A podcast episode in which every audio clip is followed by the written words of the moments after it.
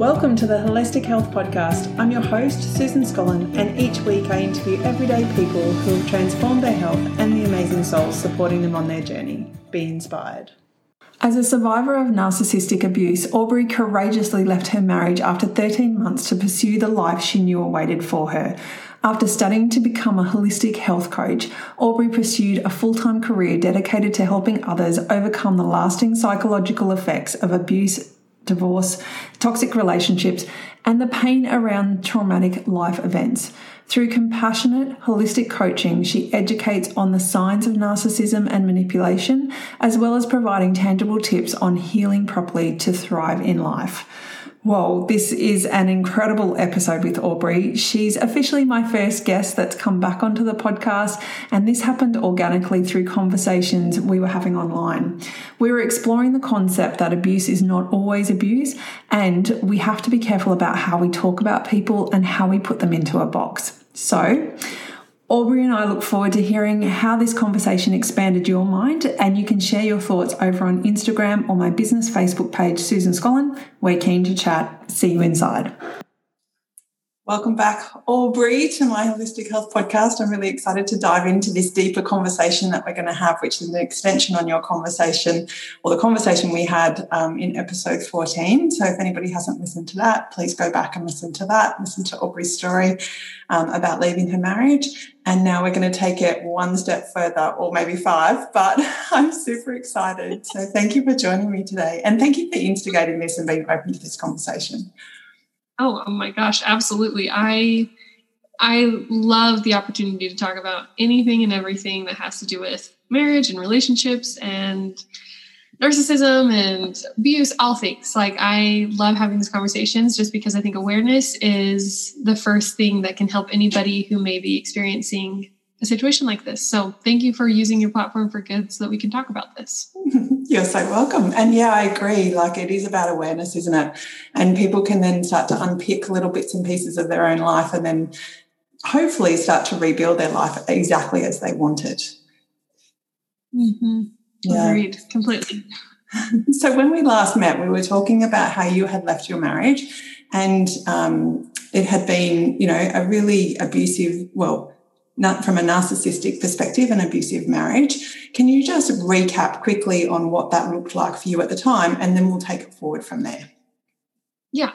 So I was married at a young age, um, like 21, I think is when I got married. I got divorced at 22, and I was in a very abusive marriage. It it had a lot of signs and um, I guess the, of the traditional narcissistic um, personality disorder that my ex husband had had.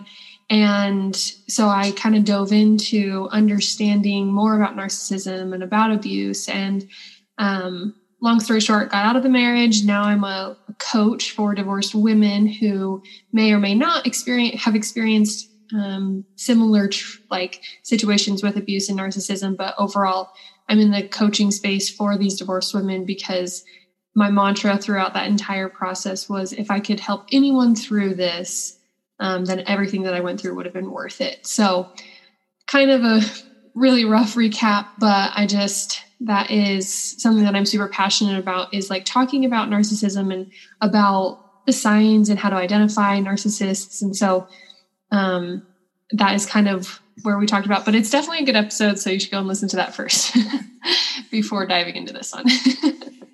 definitely. And what we're going to dive in today is that deeper how do you identify a narcissist? We're going to sort of come into that place, but also have a look at other, you know, like narcissistic tendencies and abuse and how things can be actually masked. So we might put a label on something, but that may not be the case. Um, and we need to perhaps look at other bits of information or aspects of that person's personality and obviously look at their history to say well this is this is where they're at but that doesn't make, make them a narcissist does it? Yeah. No and i like that what you said that sometimes we categorize or we're trying to put a label on something and i think that's more so like for our benefit is that like when we put a label on something or somebody there's this val- this sense of validation that if someone has this disorder then like their behavior is somehow validated. And what they did has there's a reason behind why someone did what they did. When in reality there may just be they just may be a really mean person. Like they they might not have this label or this um, disorder that actually can categorize them as somebody who is and even if there is a label it doesn't mean that someone is valid to treating mm-hmm. other people like garbage like that's never allowed anyways and no one ever truly deserves to be treated that way but i think it's really important to understand that there are differences between narcissism and just unhealthy individuals mm-hmm. and to understand that just because somebody has and displays traits of narcissism does not make them a narcissist so i like that you kind of said that and i just wanted to touch on that a little bit if if I could yeah, on just the differences in the two.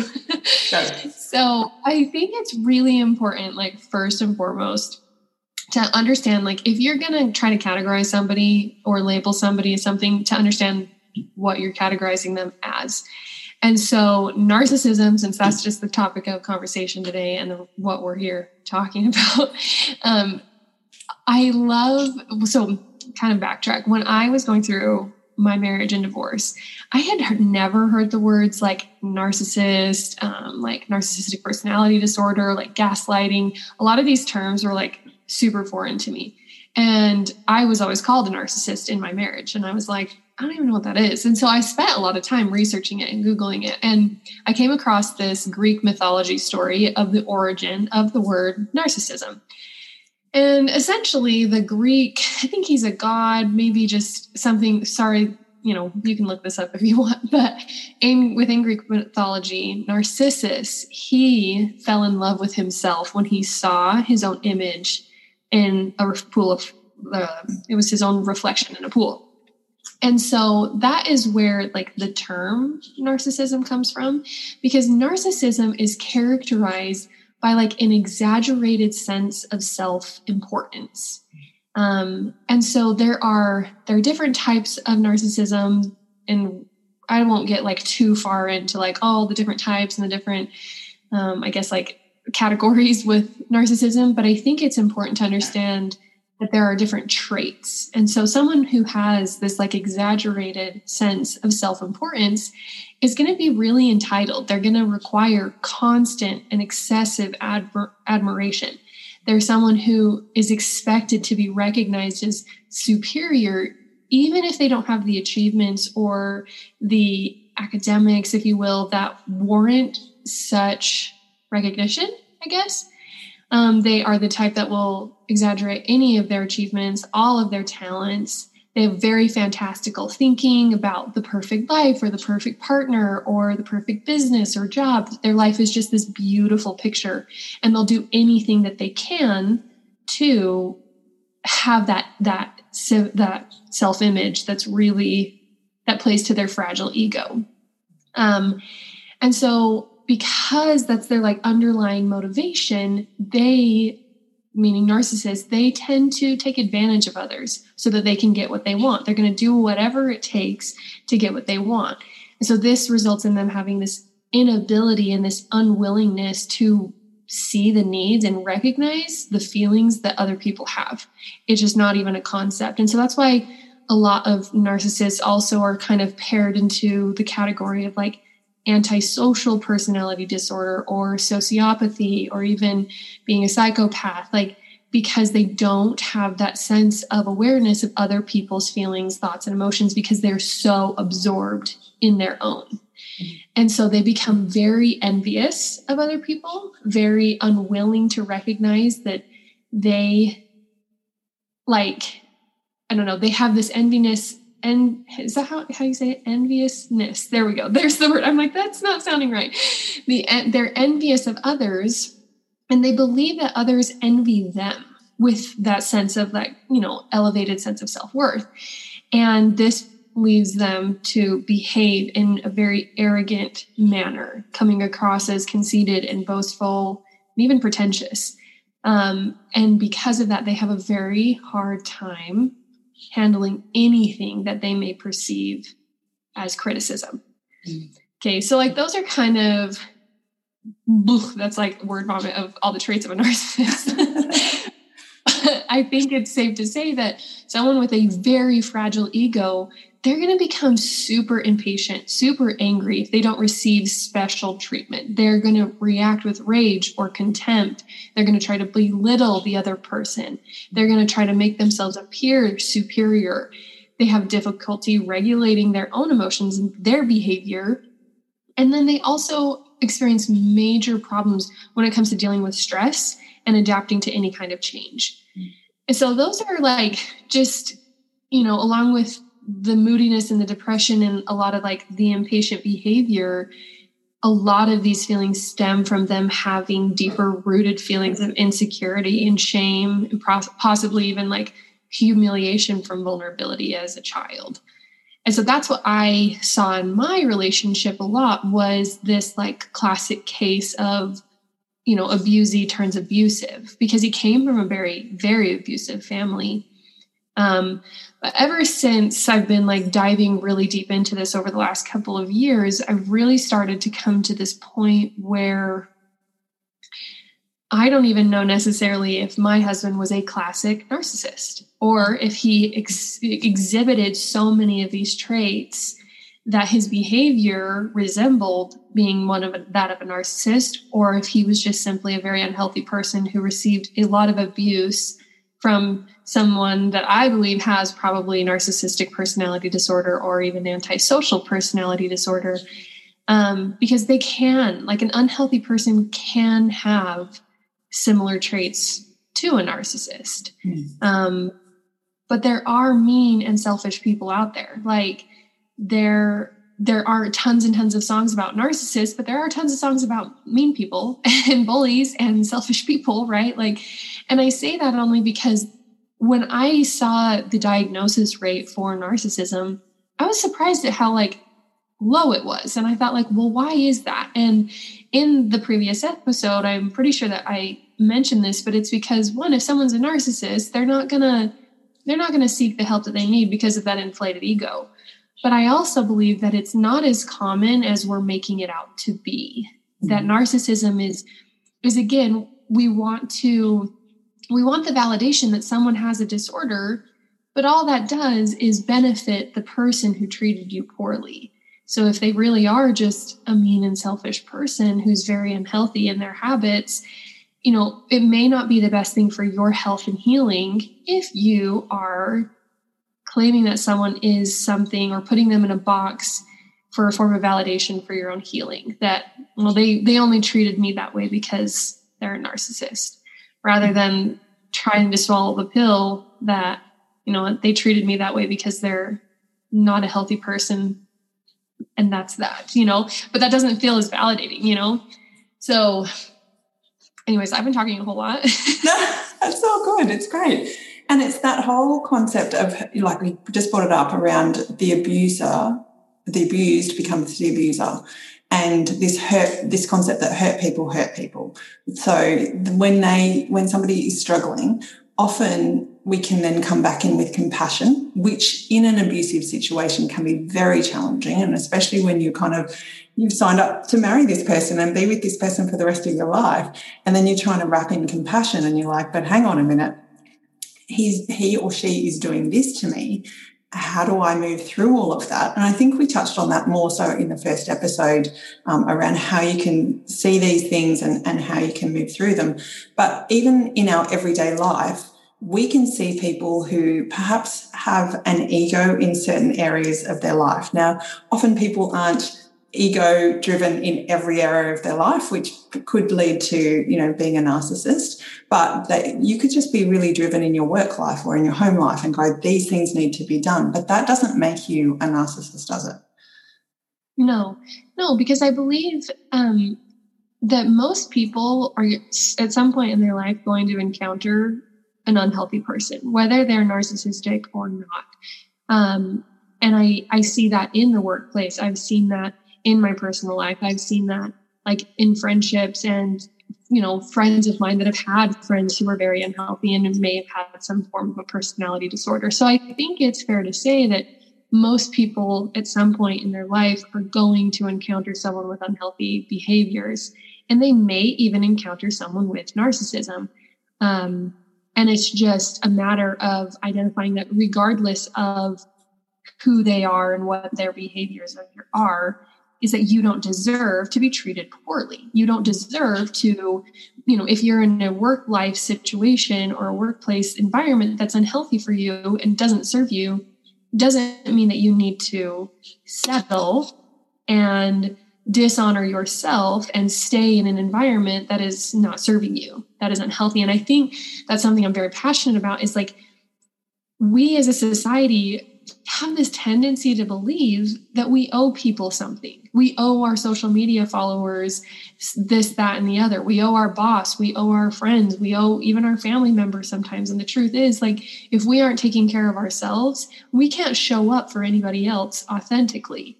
And I, I think that's a big part of the reason why there are so many advocates now talking about authenticity and being true to yourself because if we aren't even being true to ourselves in the fact that we're just letting anybody and everybody walk all over us, then how are we going to be able to recognize and come from a place of power to live our life in the way that we are meant to and even want to? Mm-hmm. Um, so I just, I think at some point or another, there's got to be a, a conversation of courage and, and just to understand that, like, you have the courage or you have the permission to courageously leave a situation that may not be serving you, whether that is an abusive workplace situation, a friend or a spouse, or even a, parent or sibling, you know. So, um, yeah. Yeah. And I think you touched on something that I see, and obviously I'm not saying it from a you know, a, an abusive situation, but I think it still plays a small part or perhaps a big part. Um, you are not responsible, obviously, for the actions of others. You are only responsible for your actions and the steps that you take um, as you move through whatever's going on for you. But I always like to believe that things happen for a reason.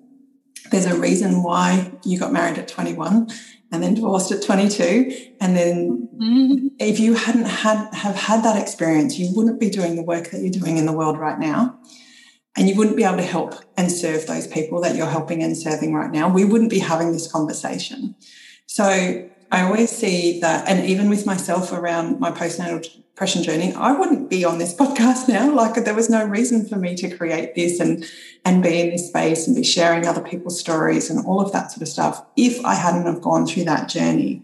So I I often think that people come into our lives for a particular reason. Sometimes it's just friendship and it's just to be, you know, your best friend and your guide and all that sort of stuff, like your cheerleader effectively. Um, but sometimes yeah. it's actually to show you where you need to change, where you need to grow, and you can take on those opportunities. Do you see that in your own yeah, life? I think well? that completely, yeah, because I think that people who come into our lives, they serve either the purpose of being a lesson or a blessing. And sometimes those blessings can turn into lessons. And so I I think you're you've hit it right on the head. I completely agree that you know, to some degree or another, everything is divinely orchestrated, I believe. That everything, you know, you can take whatever you want from any kind of situation. You can learn from absolutely anything that you experience in your life. It's just a matter of you choosing whether or not to learn from that situation. And so for me, I just recognize I have gratitude daily for the fact that I get to show up in my dream life right now working with women who have similar situations and stories that I do. Like, I could have never in a million years thought that this was going to be my reality because I thought I was going to be a mom with kids. I wanted to be a dental hygienist. Like, it's definitely not, not even close to what I'm doing right now. But I'm way more fulfilled because of the fact that this situation showed up to teach me a major lesson that I was willing and open to learn. Mm. And can I ask a question? Did you, when you were sort of going on your journey, you were healing yourself and then thinking about coming into this as your niche, as the work that you do in the world, did that challenge you? Oh, absolutely. yes. Because the last time that we talked, I hadn't really narrowed down to to the level that I am now on what my my niche is. Um like I the where do I even begin? I have so many thoughts right now.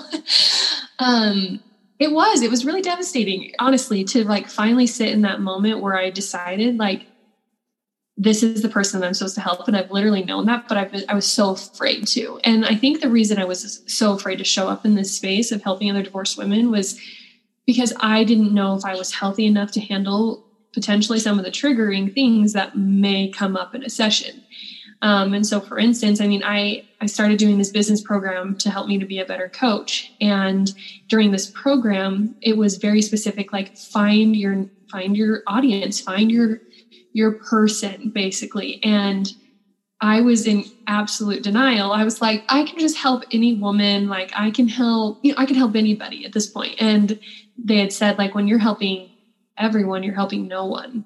And that kind of hit me. And so during this program, we I was still coaching and I had found this woman who had a very similar situation to me. And um I'm just trying to like tune in if this is like something I need to share right now. but yeah, I I found this woman and she had a very very similar situation to me.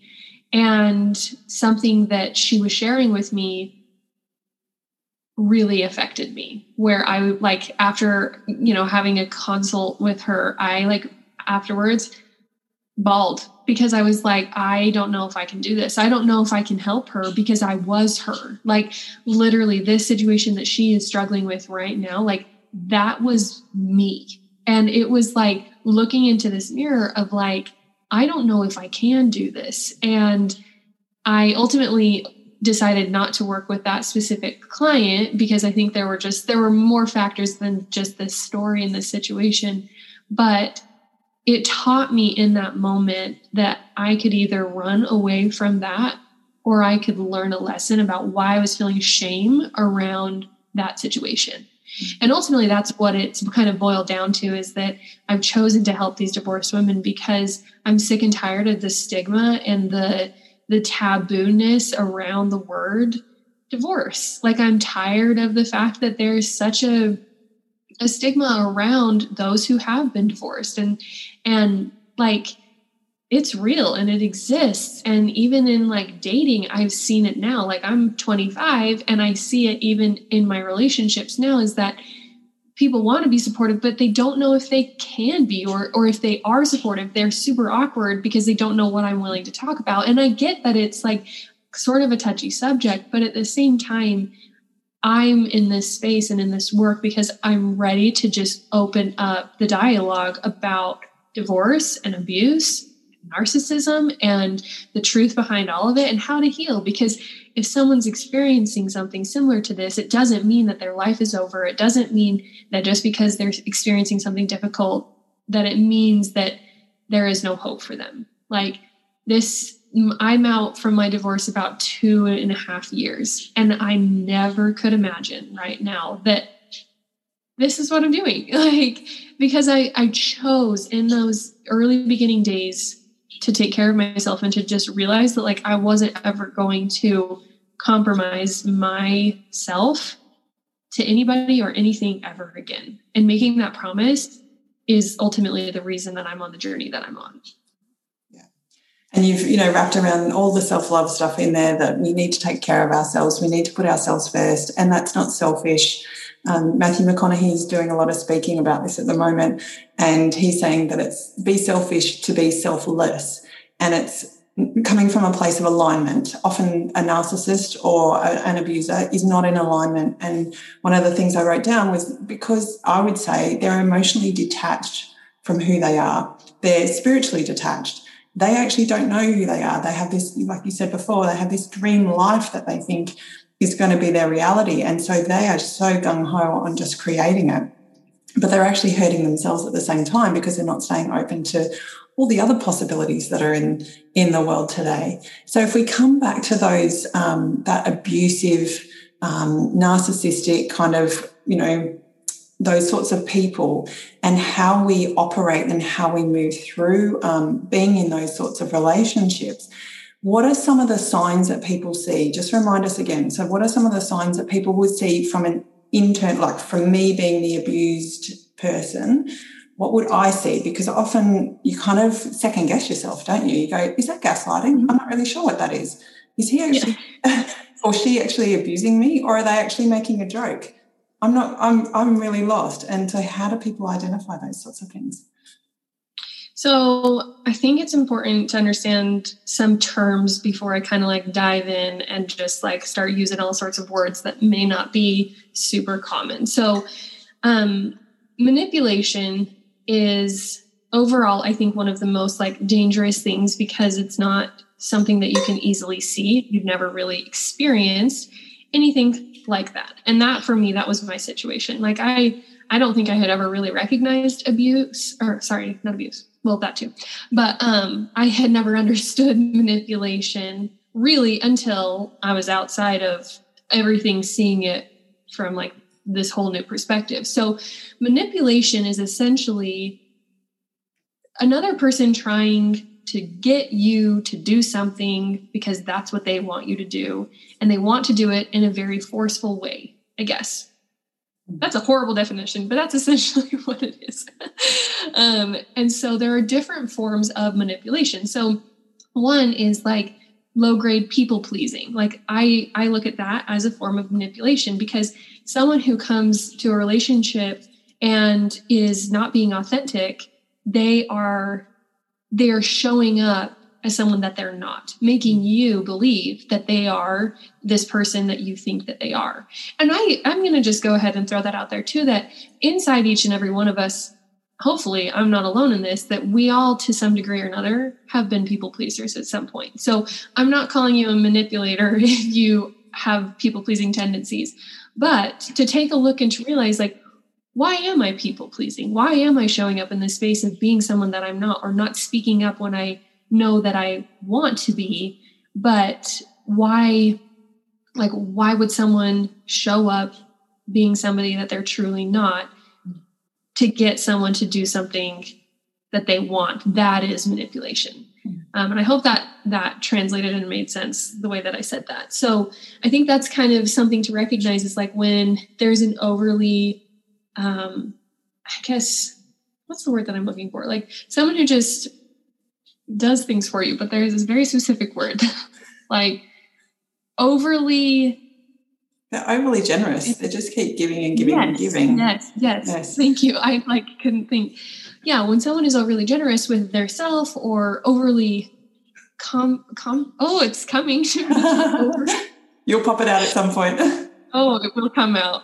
Anyway, someone who just continues to show up for you, and it's almost like you can sense it. And I think that's something that I want to just point out first and foremost is that as someone who may be experiencing any kind of manipulation or looking, you know, or or experiencing some kind of abuse or dealing with someone who may have narcissistic tendencies is to not second guess your gut feeling. Like mm. that is what I learned. I think that's the number one lesson that I've taken away from this whole situation is to trust my gut because my gut has has never truly led me astray. It's my mind that I have sometimes trusted over my gut feeling. And I have used logic to mm-hmm. explain things to get me to do things that I never felt really good about.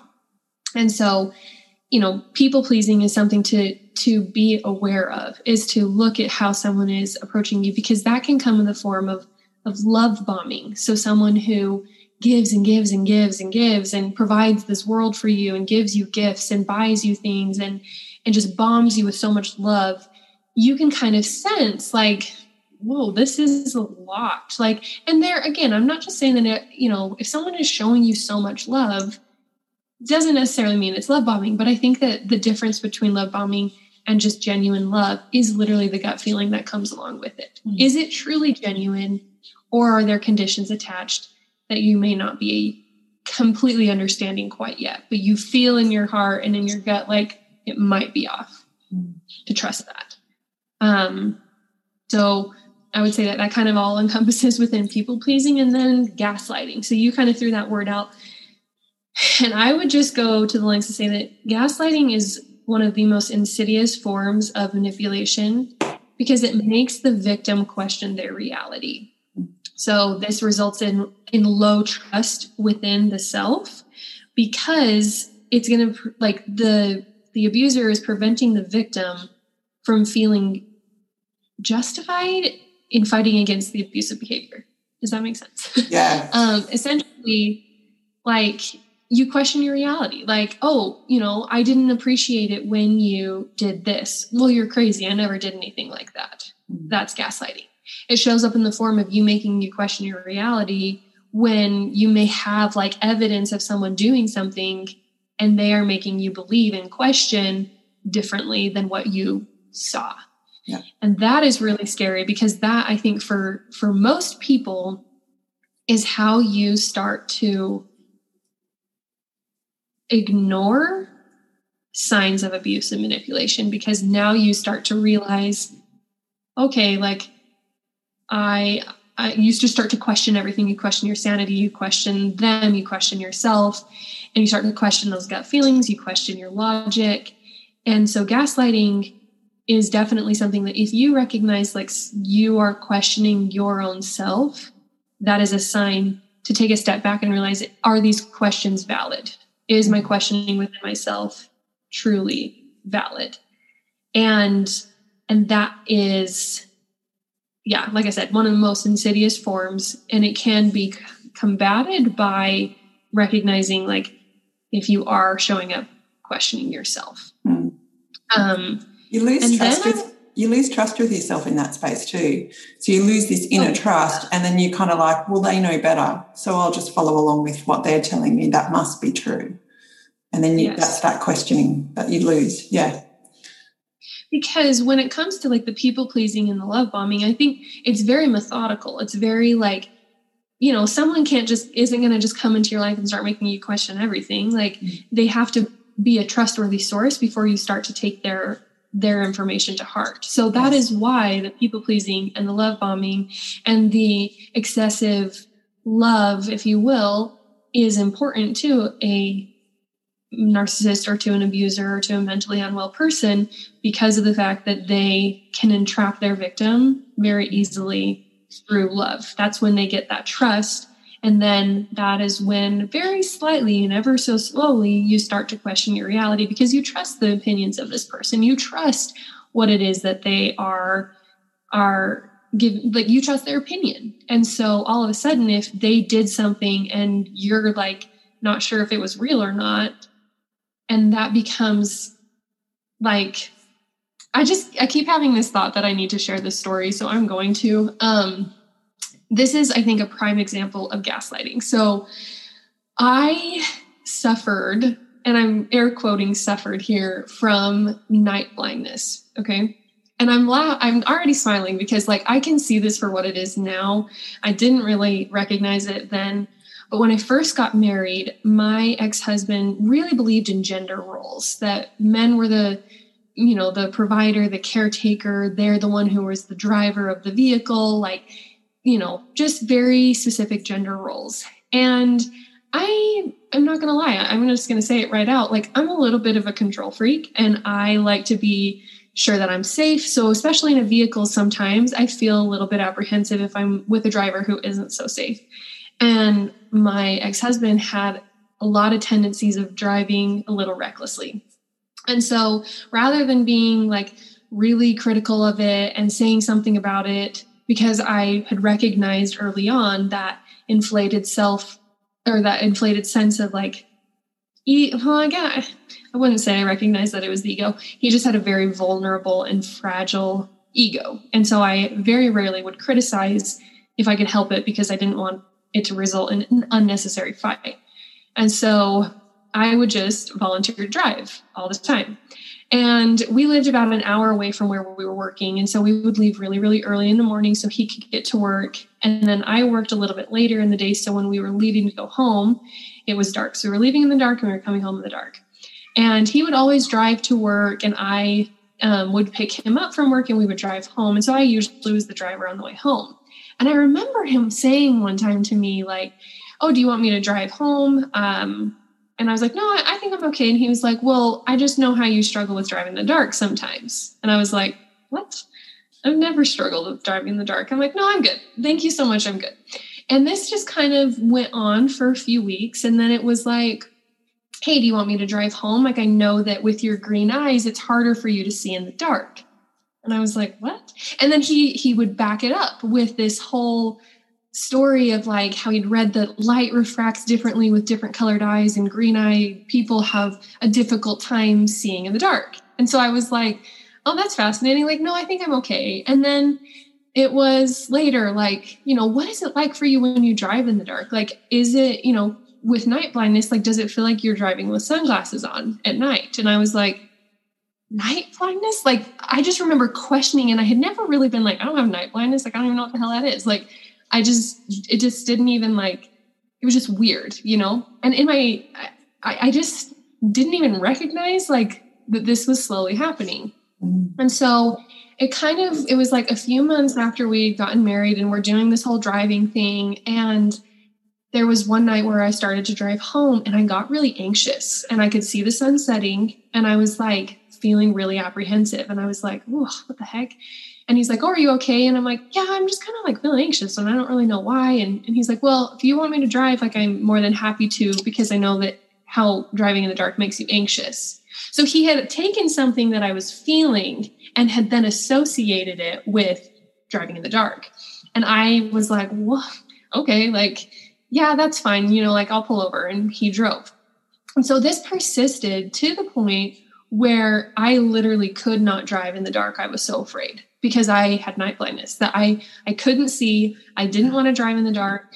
And and he had kind of essentially he'd gotten his way. He had manipulated me to the point and it took coercion. It took time. It wasn't this like, oh, you have night blindness. And I was like, oh, yeah, you're right. I can't see in the dark. Let me just hand over the keys. Like, no, it, it took time. And, and I share that story because, you know, that was something that took me literally a year and a half before I understood it because I was, I got on a skiing trip and I had flown out to Colorado. And on my way home, I had taken like a red eye flight and I had to drive from, you know, I had to drive four hours in the dark because of this red eye flight. And It's the middle of winter and I'm coming back home from this little skiing trip in Colorado.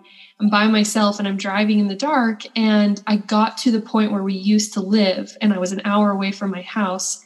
And I started having anxiety right at that point. And I was like, oh, it was like this out of body experience where I finally was like, I never had night blindness. Like I just saw it very clearly that it was like I remembered very specific points of like when it was all coming in. And like that took me a year and a half to unpack all of that to realize like I did not ever have night blindness, but I was coerced into believing that I did. Mm-hmm. And so that is something that's kind of scary with gaslighting and manipulation is to recognize that like the, something as minor as you know, do you want me to drive home because it's getting dark? Like, can turn into this big grand thing of like me having a panic attack because it's dark and I can't drive in the dark.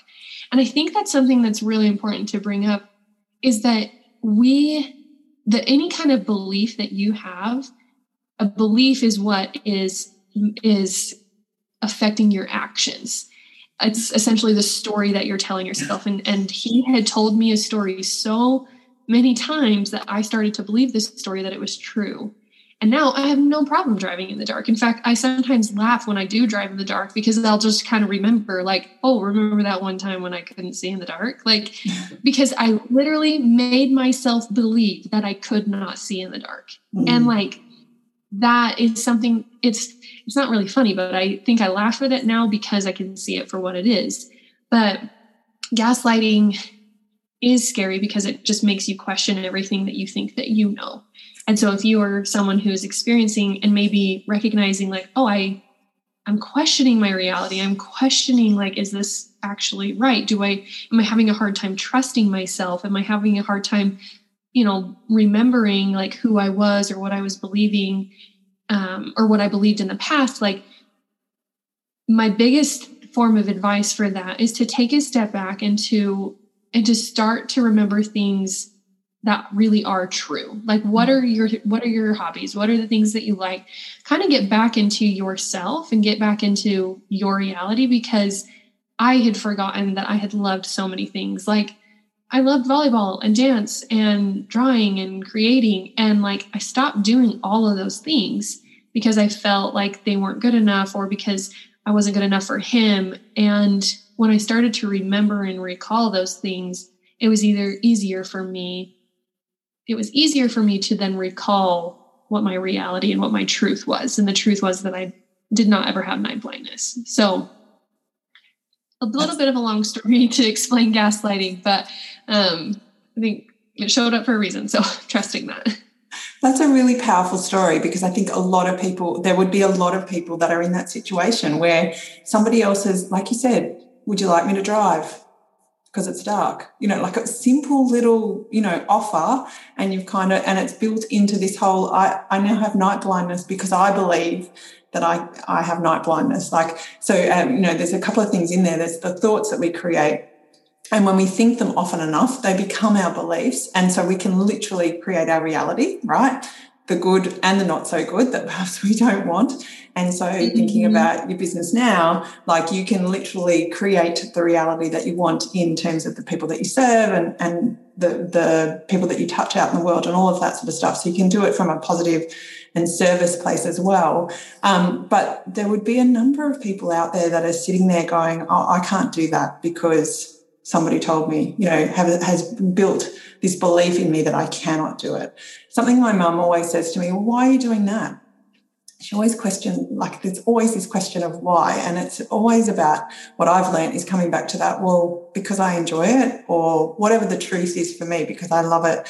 And particularly with my netball career, which is um, kind of like basketball, but different. a lot of the, the US people don't know what it is, but that's okay. Um, and she would say, Is it time to retire yet? And I'm like, Why is it time to retire? Like, at what point do I need to retire? Um, just because you did, or because I've had a baby, or, or that sort of stuff. And, and often it's the other person's story and their limitations within their own life that then can lead to this whole questioning of myself um, around what I should and shouldn't be doing. And then you overlay this whole narcissistic or gaslighting um, or abuse and it's the control that that person is willing to to or wants to put over the top of you. And the patience that he had to see that out every single day for months on end to get to the outcome that he he he wanted. And i think was yeah. there some control in there for him?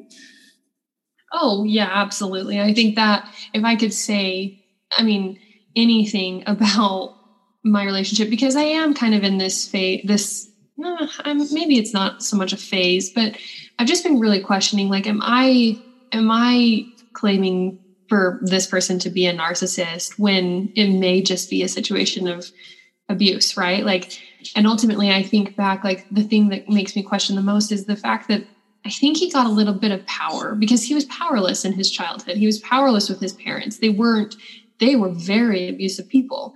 And so once he got that little glimpse of power that he could stand up for himself, well, then that automatically just trickled into our relationship that he wasn't powerless when he was with me, that he could say something and he could get his way. And that power, that control was like, well, he had had 20, 22 years of experience with being controlled. And now he got the opportunity to be on the other end of that rather than being the one who was controlled, he got to be the one who was controlling. Mm-hmm. And the satisfaction that comes with a little bit of power, a little bit of domineering behavior that can feed that that low self-esteem and that that fragile ego. And so control is definitely something that I saw and I think something that I wanted to touch on a little bit with what you were saying about questioning like who you are I saw a quote and I'm saying it like everywhere and just posting it on my own page because it says, I am not what you think I am. You are what you think I am. And like, I just need to like sit there and have everybody like think about that for a second. Like, I am not what you think I am. You are what you think I am. And that I think is something that cannot be overlooked because that's I call it the law of projection. That's definitely not what it's called, but like projections and mirroring. Like when someone is projecting onto you, it's a defense mechanism that these manipulators or these abusers use to displace their responsibility of behavior and their own personal traits onto you.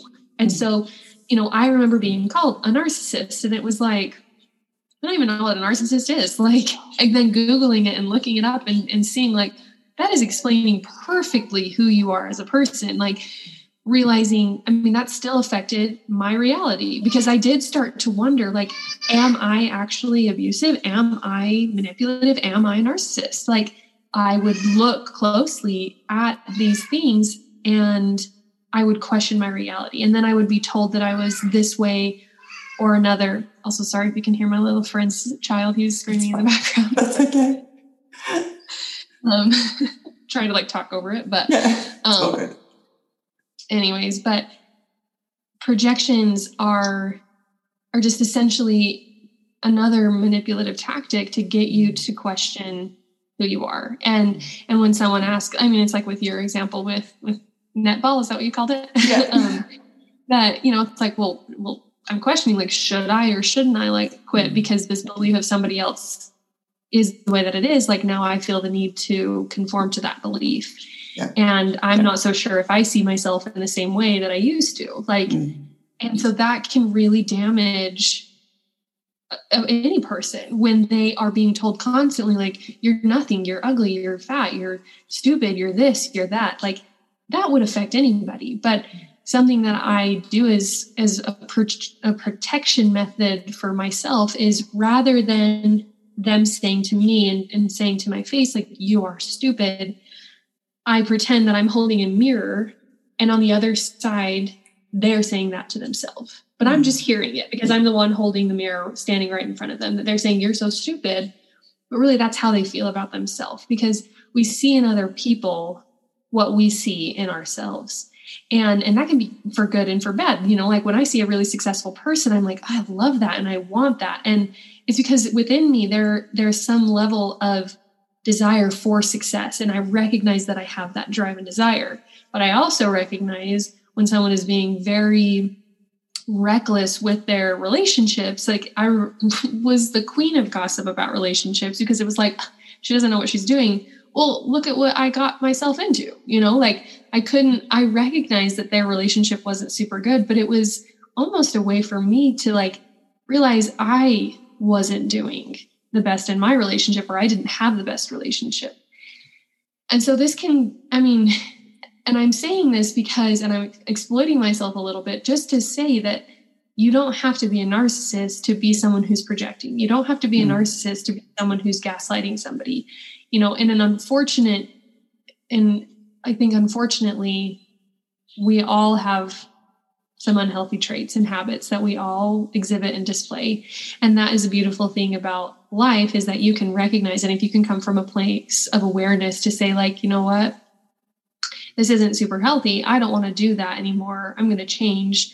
Well, then that can categorize you out of being a narcissist. And I think the same can go with someone that you might be in a relationship with or someone you work with that if you can approach this person with you know the fact that your relationship's on the line or you're unhappy with situ- a situation and they actually put forward put their best foot forward or they put forth the work and actually try to change then i think that that can eliminate the fact that someone is a narcissist you know? Mm-hmm. so did that answer your question? Yeah totally totally. Um, is it, But is, is there any other terms that you want to share with us around this space? Because we've touched on manipulation, you know, which linked in people pleasing, love bombing. We touched on gaslighting. Um, and that that projecting like i did a lot of projecting when i was in my postnatal depression and it got to the point where like i, I really had to create that awareness to go this isn't serving me or my husband and i was projecting a lot of stuff onto him and then go you know because he could never meet the standard that i set like I would, the bar would always keep rising, like, and he felt like crap. So um, it was interesting when I, so I started to bring it back and go, okay, well, if you're wanting him to do that, where are you not showing up? So then had to bring it back into myself. And that's really challenging to do that kind of work. But as a benefit, our relationship is so much better because of it. And then on the other side, um, probably 18 months after, like I'd sort of cleaned up my life and cleaned up what was going on, I was saying to him, or he was actually coming to me and saying, How do how do I do this? Or how do I do that? And I was just like, how do you not know like the answer to that question? Why is it that you don't know that? And this is what's happening in my head. Why do you not know the answer to that question? And I'm like, oh, if I wasn't home, you wouldn't be asking me. You would just do it. But because I'm home and because of what I had set up prior to this and the, the issues that have come up, he's still healing. So I then had to go, well, what do you think? Like, what do you, you know, you normally do this. So, you know, just come from a loving space and just ask him the questions and reflect them back to him to then grow his confidence so that literally he would just get things done and not have to worry about it. Because it was literally the smallest of things was how long should I leave the pasta on for Teddy when I'm cooking it for him? And I'm like, he does that every night. So why is this a question? But it's that whole role that then you get to become. So you might be the projector, but you get to come and help somebody heal on the other side. And I think that's a really beautiful circle for yourself. Yeah, no, I love that a lot. And I appreciate you sharing that because I think that definitely goes into play with just how differently projections can look for sure. So yeah, and I think the last one that I think is important to recognize that I just thought of is the concept of of devaluation. Like when a toxic person degrades their former ex or spouse or friend or coworker, but they treat you and they talk about you with the highest regard. Um, and this may not seem like it is an abusive tactic, but when someone is talking so poorly about a past person in their life, but you're you're nothing like them. This is a tactic that abusers use to control the way that you view them as a victim. That oh well this person they they're just you know poor and abused and, and sad and have had really horrible sad relationships. Like and of course there's there is also like there's a fine line with all of these tactics. And i think that's something again to recognize is that the gut feeling is what to follow. Like. Because you know i i talk about my stories all the time with people and and when i show up in relationships and i'm very forward about what i've experienced but it's not to say like oh this is a horrible terrible awful evil person and and i was you know poor me i was abused. Like i've come to a place where i've healed from all of that now and now this is just a it's my story. It's you know it's a scar rather than it being this like open wound and so, watching out and being careful that if you're approaching a new relationship with anybody, to to look and see how do they talk about former employees? You know are is this former employee like a really horrible person? Did they do their job really bad and you're just coming in to save the day and you do an amazing job? Well that is automatically going to ignite those people pleasing tendencies to be like oh i'm going to do everything i can to keep that view of myself with them because i'm going to first of all like I don't want to I don't want them to talk about me that way, but then I also I want to prove to that person that I am different, right? And this person's had it really hard, so I feel for them, I care for them, so I'm going to do my best, right? And that can be the same with a relationship like, oh, my past ex was really crazy, so then we're going to do everything we can not to be crazy and and it's never going to be good enough. And that's and that's something I think I want to just like shoot throw out there really quick is that I had a, a, coach at the very beginning that I worked with, and she told me um, because I was like sitting there just saying like I just don't feel like I was ever good enough for him. Like if I was good enough, he wouldn't have done these things. If I was good enough, I wouldn't have gotten married to him. Or I if I was good enough, he wouldn't have treated me this way. If I was good enough, I wouldn't be feeling this way right now. Right? Like, and that's very victimizing talk and I realize that now. But something she said to me that kind of slapped me in the face, and I needed it was that I wasn't good enough for him because what he needed was what I couldn't offer. I couldn't offer submissive behavior. I couldn't offer, you know, what he was asking of me. And he, I, I couldn't be the wife that he needed, and that's okay. Like I can take a look at that and be like, all right, I couldn't do that. Like, but I, I am enough for somebody else. I am enough for myself because my expectations of myself can be managed, whereas his expectations of me could not have been. And I mm. could not, there's no way that I would have been able to meet those expectations. And so, you know, for the person who's listening who may be feeling like they're just never good enough for anybody or good enough in any relationship, take a look at the expectations that are being placed on you and and if you are actually capable of fulfilling those expectations because at the end of the day, you don't deserve to be questioning who you are, questioning your reality, questioning if you're good enough, because it's just your innate humanness. Like you are always going to be good enough. You are worthy of everything good. You deserve everything. And you don't need to sit there questioning day in and day out if you're a good person, good enough, or if you deserve to have good people in your life. Because the truth is, you do. Mm-hmm. Everybody is worthy of that. Yeah. And you have permission to receive that. Yeah. I love that. I love that point, you know, that yes, we are all worthy, but the whole you never felt good enough because you were never going to be good enough. You could never meet those expectations. You could never, no matter, the bar just kept rising. So it didn't matter what was going on until the point that perhaps he had, you know, had full control of whatever that looked like for him. Um, but it was never going to happen. So it's then accepting that and going, oh, okay.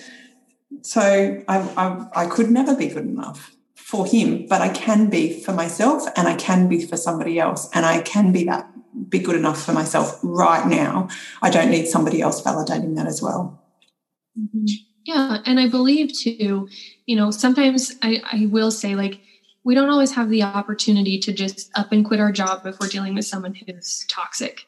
Mm-hmm. Um, and I think I haven't used that word a lot just because I think it's an overused word and it's a lot like narcissism that we claim everybody is toxic. But it is important to recognize that you will and you are valid if you feel that someone is toxic in your life but you don't necessarily need to just up and leave and quit your job or up and get a divorce or up and quit your relationship or you know lose a friendship or a parent or a sibling because they may be quote unquote toxic but i think it is something to recognize and say that you can still approach these relationships and still take care of yourself and still love yourself that you mm. can have boundaries like that is boundaries I really had a hard time understanding boundaries until after my relationship ended because someone explained it to me that when you get that feeling of like, ugh, you know, like when someone says something and you're like, ah, I don't know how I feel about that. Or when someone does something and you're kind of like, ooh, like, I don't know if there's a word to explain that, but for me, it's a feeling of like, oh, I did not like the way that they said that or the way that they did that.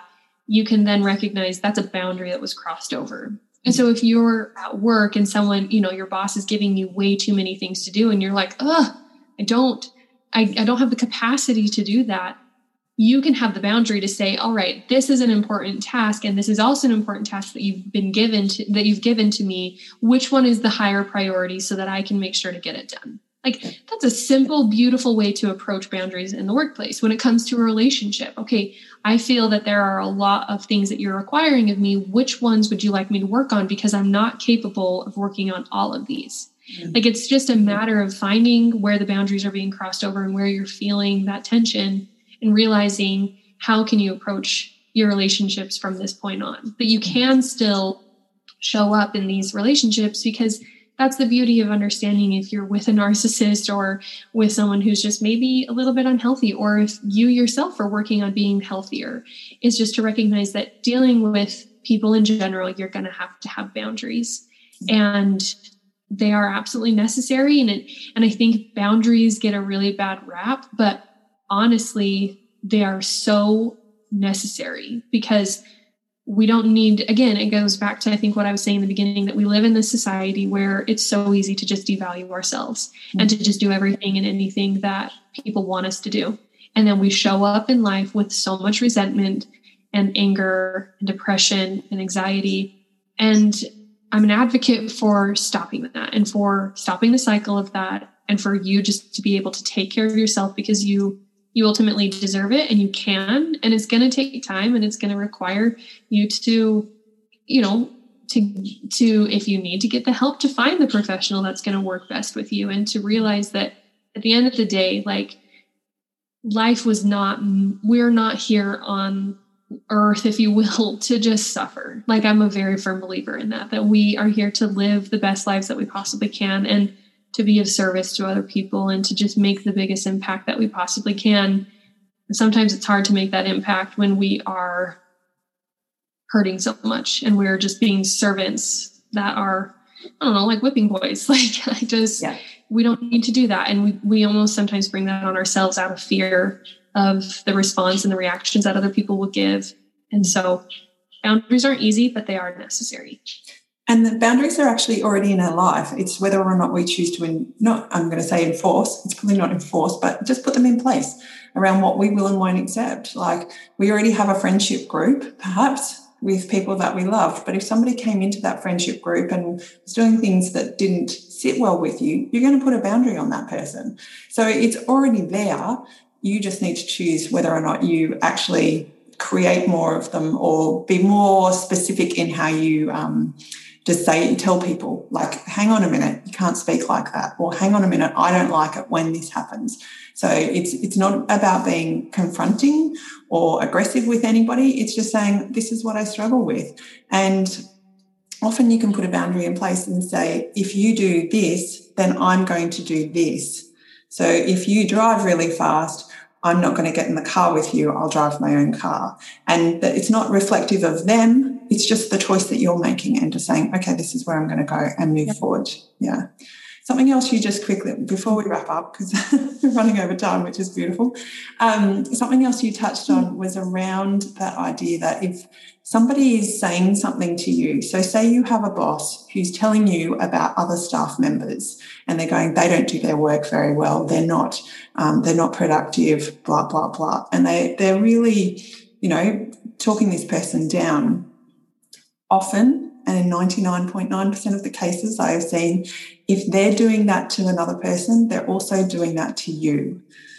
And they're doing it with that potentially that other person. So you can't control that. All you can control is your response to those things. And not engaging in those conversations is a really important thing to do. It also happens in friendship groups. If you were talking about somebody else, um, say say I had a conversation, I'm talking about someone else. Well, there's a chance that I'm also talking about you in the same sort of light. Um, so that really comes back to your authenticity, authenticity and who you want to be as a person. So if you can see it in others, how can you tidy that up in yourself? It's just a really um, simple thing. Can be challenging, but it's it's a mind shift that we have to make. Yeah. Oh, I think that's absolutely beautiful to think about. It, I think it just all boils down to trust. Like. Mm and I think for me, like, I know that, like, I, I'm not going to sit there and profess that I'm perfect by any means. And I look back on my life, and there have been times where I was that person of of talking negatively about one person, and then you know pretending that that conversation never happened. And it makes me sad looking back on that time, but realizing that I'm I it is not negotiable at this point on for me to not be true to myself. I am true to myself 100%. And if that means losing certain relationships, then that means losing certain relationships. And if that means quitting a job or moving or, I mean, whatever the case may be for everybody's situation, but I know for me, I am not going to compromise who I am anymore. And I am not going to be inauthentic. And it's not negotiable at this point. And showing up in my life that I think that is ultimately like the brand behind it's me, Aubrey. I mean, that's what I, that's who I am. I'm me. I'm Aubrey. And I'm not going to, I am not going to question who I am anymore because I spent years of my life questioning who I was and showing up in spaces that other people wanted me to. And it was so devaluing. It was so discouraging. And that is ultimately my, my mission is to help other people to step into that authentic power and to recognize that they don't need to settle anymore for anything and that it's not negotiable for them to be somebody that they don't feel comfortable being that they get to be themselves unapologetically. And and i just think that's i mean that's that's my passion right there is to just make sure that like you know if that is something that somebody chooses to do to recognize that you don't need to be a participant in that. You just need to be a participant in being your true self. Mm-hmm. So before we wrap up, is there anything else that you'd like to add?